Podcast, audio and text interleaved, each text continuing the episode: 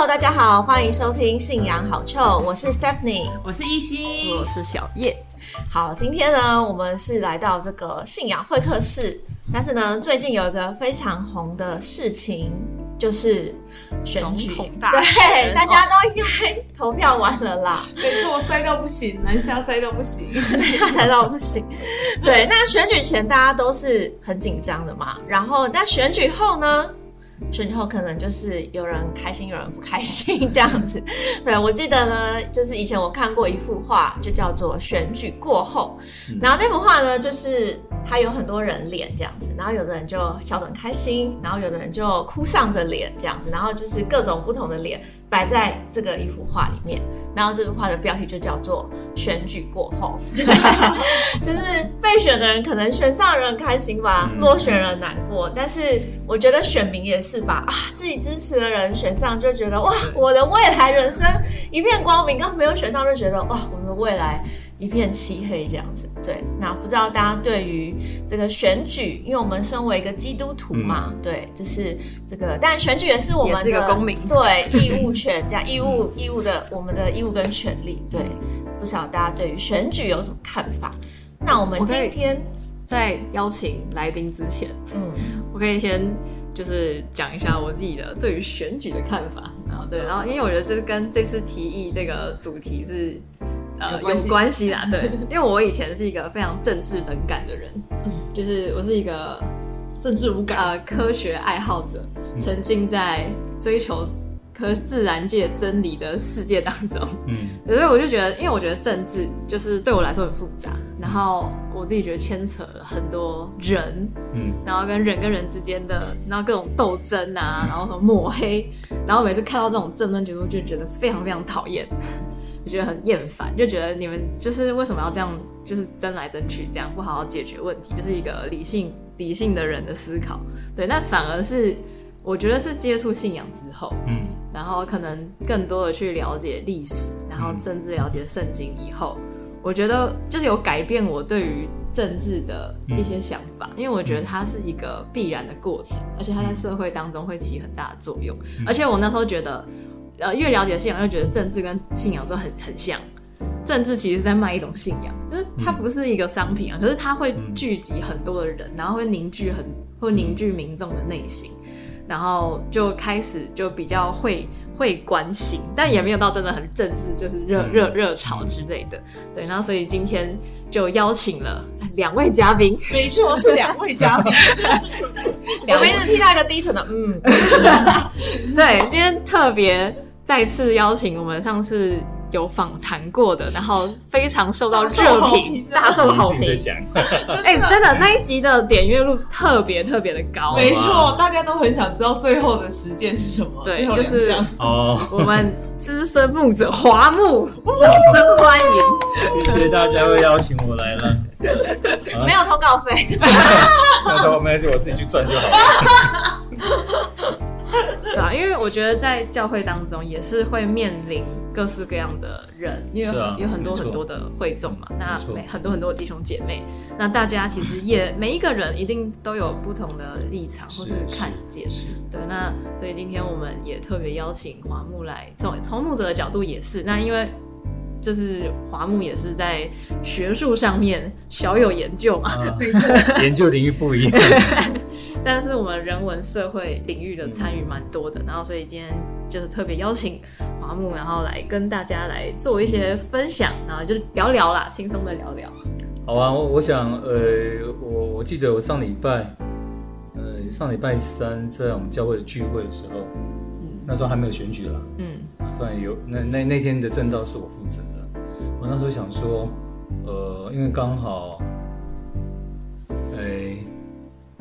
，Stephanie 他有带教会祷告说，在清晨的时候带教会祷告说啊，我们要为国家选举祷告，真的是需要为国家选举祷告，因为这是神会掌权的嘛。然后我那天的周三的话语当中跟大家分享说，我们身为基督徒哦。真的要先搞清楚，谁是我们国家的主，谁是我们国家的君主。那当然我们可以去参与这些选举什么，但是不要忘记，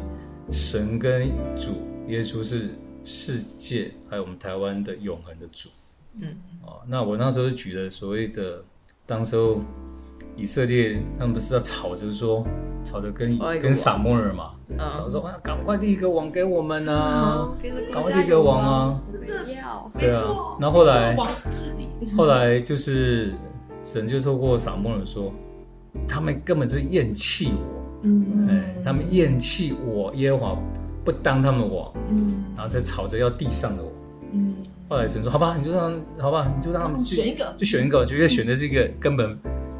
不怎么样的一个扫罗王。”对，所以就是说他们人民的水准到哪里，就要求，就是说他们就选出那个水准的王。那神就按照他们的心意，你们要这么就是这样，但自己后果是自己负责。结果扫罗王在那40年，真的就不怎么 OK。这人选出来的，对，但可是大卫王不是啊，大卫王是神钦点的，合乎神心意的。所以你看，从大卫王之后到所谓的所罗门王，那整个就是神在掌权。所以我那时候就是说有体会说，但我们还是要投下一票，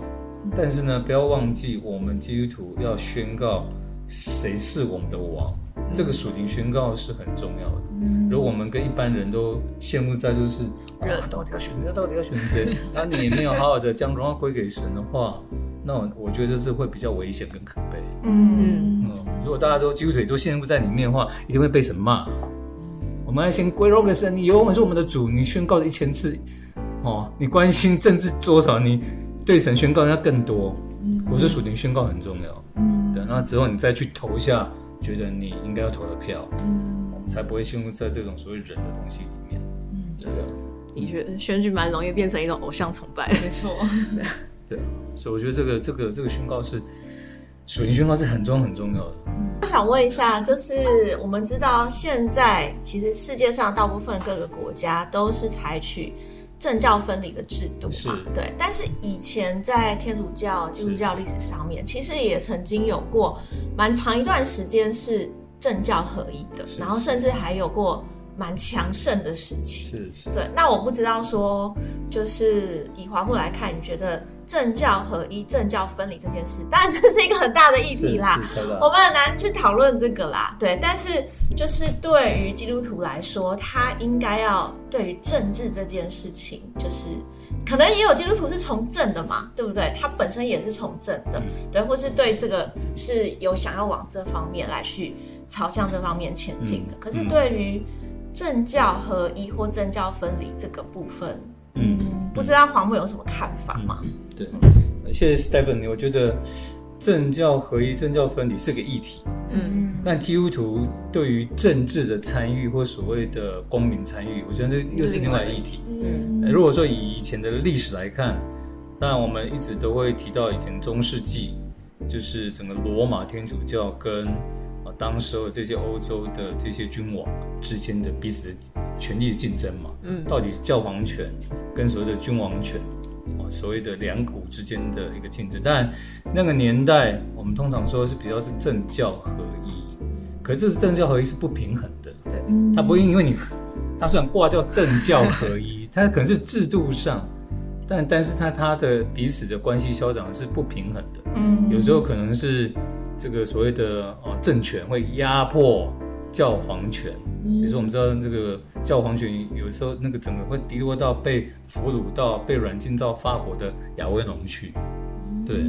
那而且你看政治有时候就是刚讲，它有可能变成是像我们说十字军东征嘛，十字军东征就是它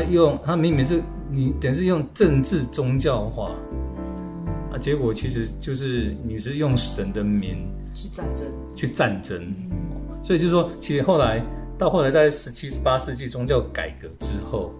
他们一直就是非常反对像过去政教合一这种，其实是非常的有很多问题。很多问题，不管是说彼此的关系消长，或者说彼此权力斗争，会产生很多的战争、很多的压迫，他们觉得是很不 OK 的。所以后来马丁路德他们改革之后，到现在所谓近代化，通常大部分的宗教都是主张就是比较是政教分离。虽然当然当时候不管是马丁路德的路德会，或克文的所谓的像长老会或像英国圣公会，还是比较有那种国教的性质，国教，但是他们已经把政教分离精神已经放入在他们的整个营运里面，所以特别美国的宪法也是个标杆啊。美国宪法大概18世纪的时候，他就主张，宪法第一条主张就是不可以有国教，再来是每个人都有自己的宗教信仰自由。虽然美国本身是基督教国家，但是政教分离也 是一个方向。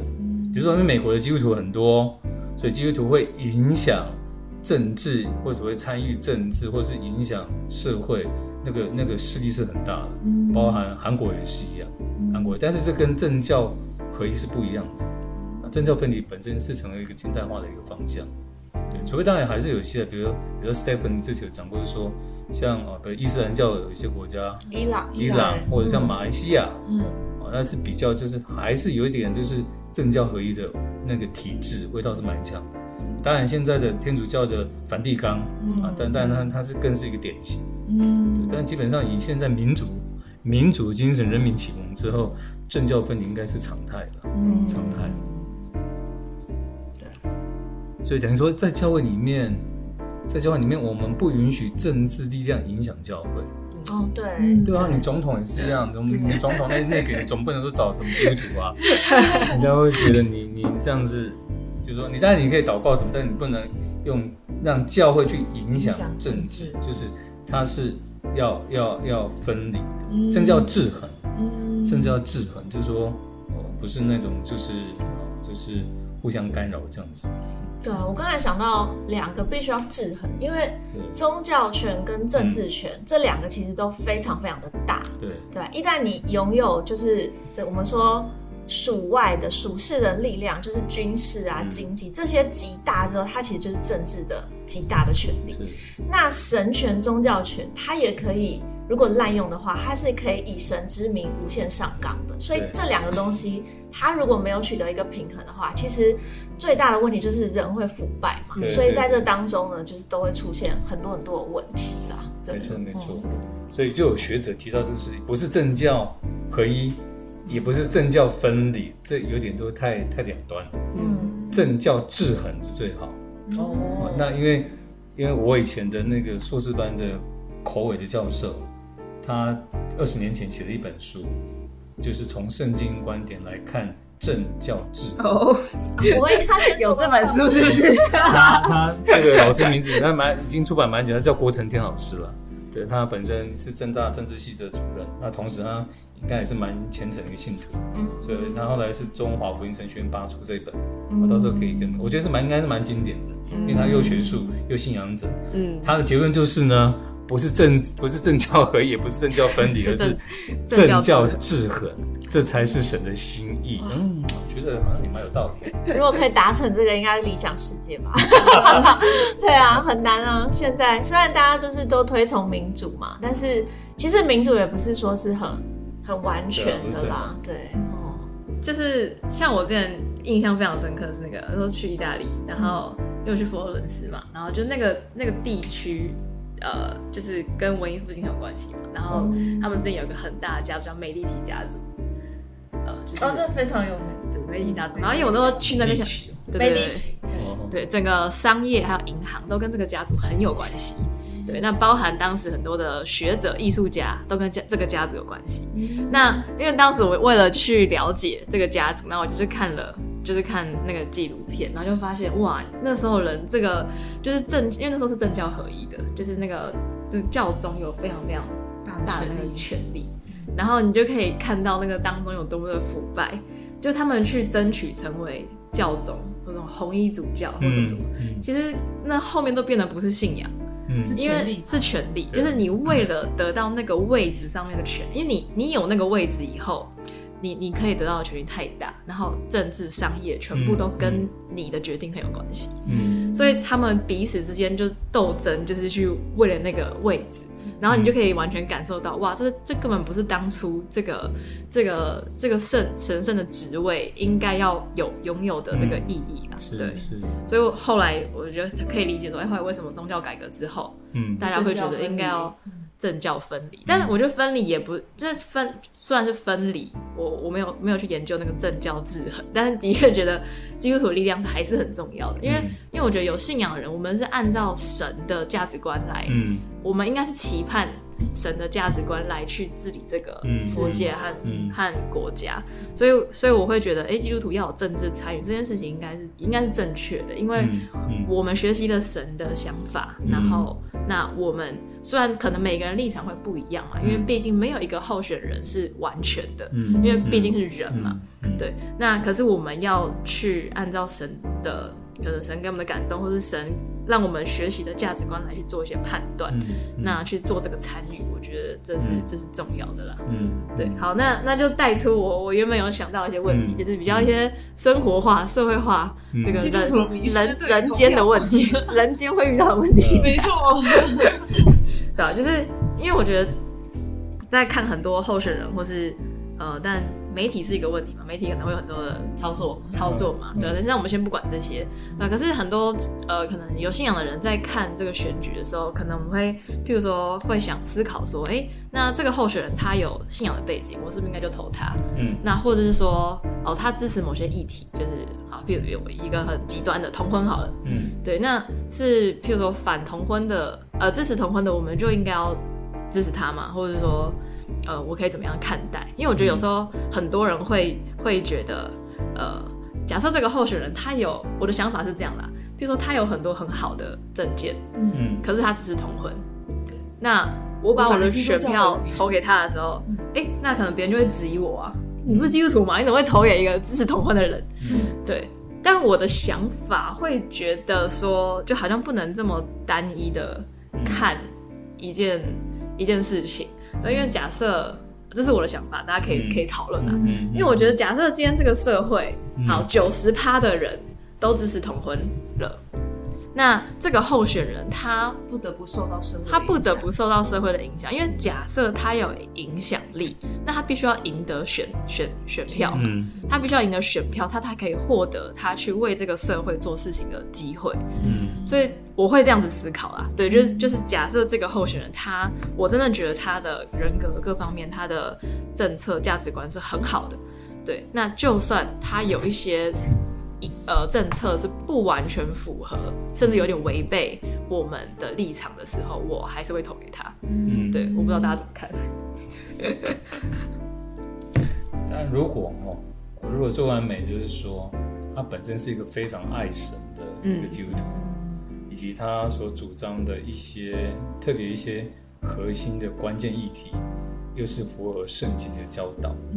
当然还有所谓的次要议题，当然核心议题，比如说像反同、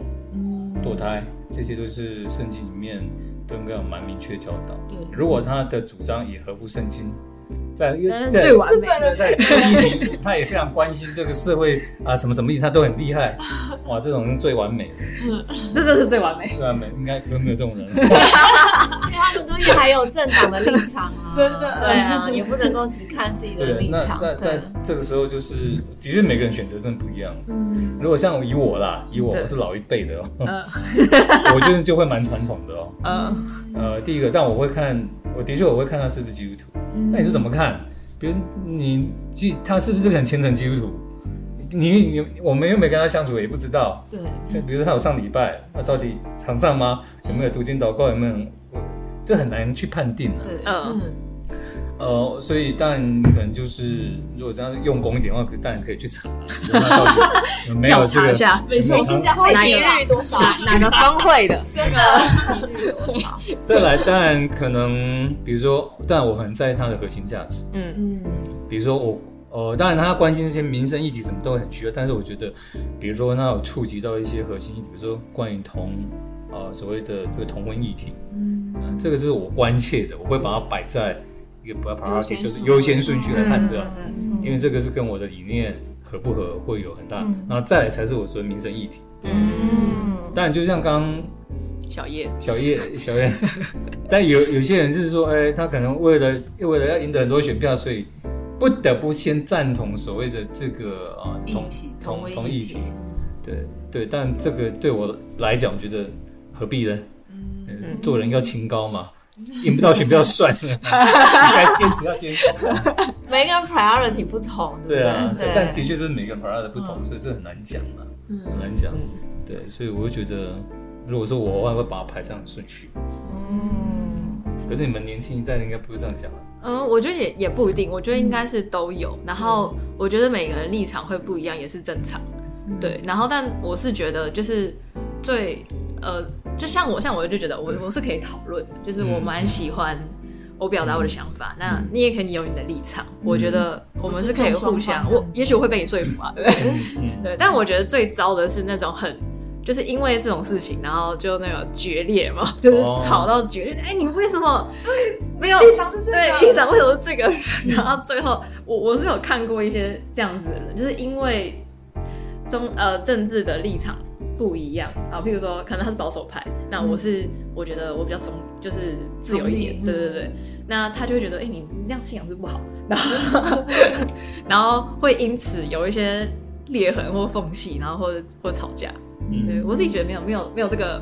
必要啦。是啊，对对对。那像我自己遇到的那个状况是，就是要选举前，然后呢，就有人就是传讯息给我说啊，这个感觉这个牧者呢比较属灵，很想知道牧者到底投谁这样子。然后这样的话，感觉就跟上这个投票，就会觉得这个国家很有救。你要不要创一个党？他这么相信跟随你？是哪个教会的？不能讲。好，我听到想说，我完全没有研究。我就是宗教比较边缘的人，我相信各方的研究都是好的，你就选择你祷告后选择你想选的那一个吧。其实世界上本来就有不同的人，不同人他就会支持不同的人，我觉得也是正常，对啊。对，但我觉得最重要是选举过后你怎么样来去看待这个态度啦，对，因为选举过后，当然可能有你支持的人，有你不支持的人，可是。我觉得就是像我们今天清晨之前也有说，其实神会树立就是在每一个领域的使命者嘛。那我相信在政治上面，在这个国家的属肉的这个领土上面，其实神是很爱就是每个国家，神也非常的爱台湾，或者你说中华民国好了，就是都非常的爱。那所以只要在这个地方有爱神的人的话，那神会想办法在各个领域当中来去帮助这个地方。所以我觉得选举过后，就算你支持的人并没有上，但是其实要为他祷告，我觉得这是很重要的，就是因为这个人就是会影响我们很多嘛，所以再怎么样应该要为了这个人祷告，为了他可以被神使用，为了他可以做出很正确的决策来去祷告。没错。对，我也觉得最重要的其实还是我们每一个人的信仰，然后还有我们有没有真的为了这个民族和国家来祷告，因为也许神会就算这个候选人他不是基督徒好了，可是他会被神使用嘛，如果我们为他祷告的话，神可以透过他来动工。就我觉得在圣经的历史当中也是，以色列人也是有被别的就是信仰的人来去投资过，波斯嘛、巴比伦，各个都有。但但以的信仰还是很好啊，对，没错。然后他的行为左右了这个民族的命运，我觉得这个应该是我们要去效法的，毕竟我们是人嘛。其实我觉得人没办法了解神在每一个当下他会怎么样，我们没有办法知道神完全的旨意是什么。对，可是我们的确需要交托嘛，对，那也需要就是基督徒的力量很重要的是在于说，我们的祷告会影响这个国家属灵，还有这个民族属灵的命运。对，我好想补充一点是说，因为这个回应圣经人讲嘛，在提摩太后书那边讲到说，我们要为执政掌权者祷告，为在位者祷告，为君王祷告，当然也要为万人祷告。提摩太后书2章。而且我觉得除了基督徒当然要祷告，但基督徒该不该要热衷的去参与社会政治参与，所谓的公民参与，这个又是一个可以去讨论的议题。因为如果你只是祷告，对，也不能只是祷告，熟络都要做的感觉。所以为什么说现在很多基督徒，比如说我们在公部门，不是在教育部或在什么在立法院，我们要组一个团契，不仅祷告，那也可能的确有些教会，比如说一些主流教会，他们觉得真的要让基督徒进入到国家的体系里面，比如当什么官啊，或者当了民意代表，这样想也是对的啊，因为你不能只是祷告，你要付诸行动。对，因为台湾毕竟我们基督徒是少，对，那如果要让神的大能在台湾的这个所谓国家体系当中发挥影响力的话，祷告之外，再把人才要送到里面，基督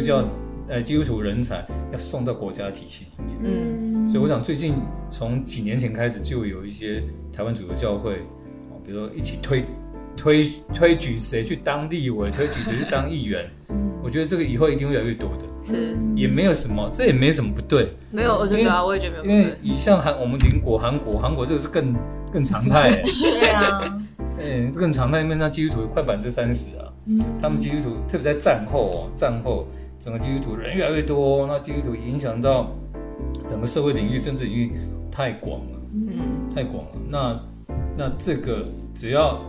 信仰是好的，只要真的是他们政策是对的，对国家影响应该是很大。我觉得 以选举这件事情来说好了，就是就像刚才我们都觉得要祷告，但我觉得我们去了解每一位候选人的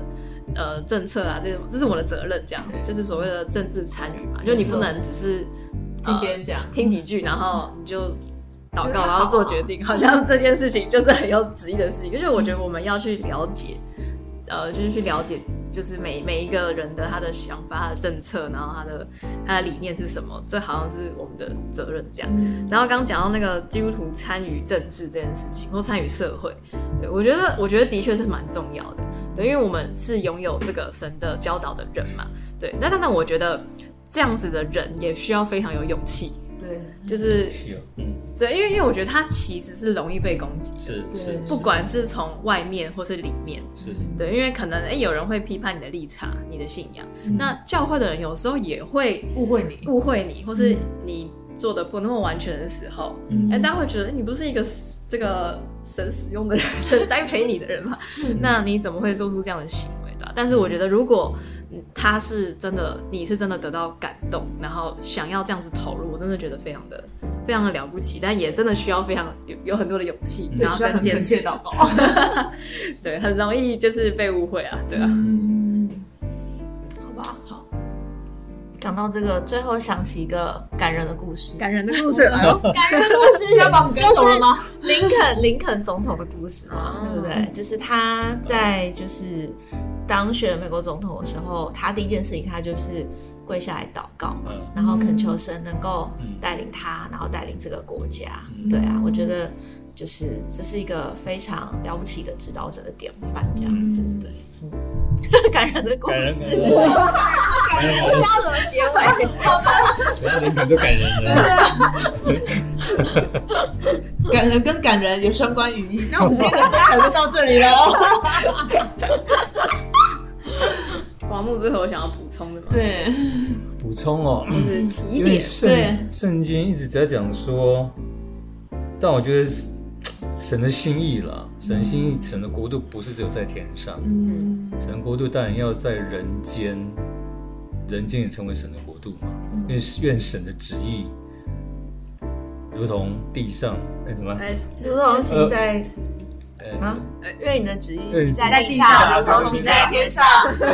对，行在地如同行在天上，已经是神的国，可是地上一直都不是。可是其实这也是很蛮吊诡的，就是你看耶稣那个当代啊，耶稣常说：“我的国不在地，我的国不在这世界，凯撒归凯撒。”对，然后上帝归上帝，好像觉得这世界很烂，大家都说啊，这国度没希望的，国度是在永恒国度。对，但我们的永恒国度的确是在属天是没有错的。可是我是觉得说，在地上，神一定会每天都在自己这个地上啊。那既然神每天在地上，神一定期待这地上要更多是，比如说归信他，然后不管这个信的人不信的人，都要按照公义真理，按照良善，按照属神的这些性质来生活或者来做所有事情。对，所以这个就是说，这一方面需要祷告，一方面需要福音更广传，再来就是基督徒的所谓的社会参与，这也是蛮需要的，蛮需要力，对啊，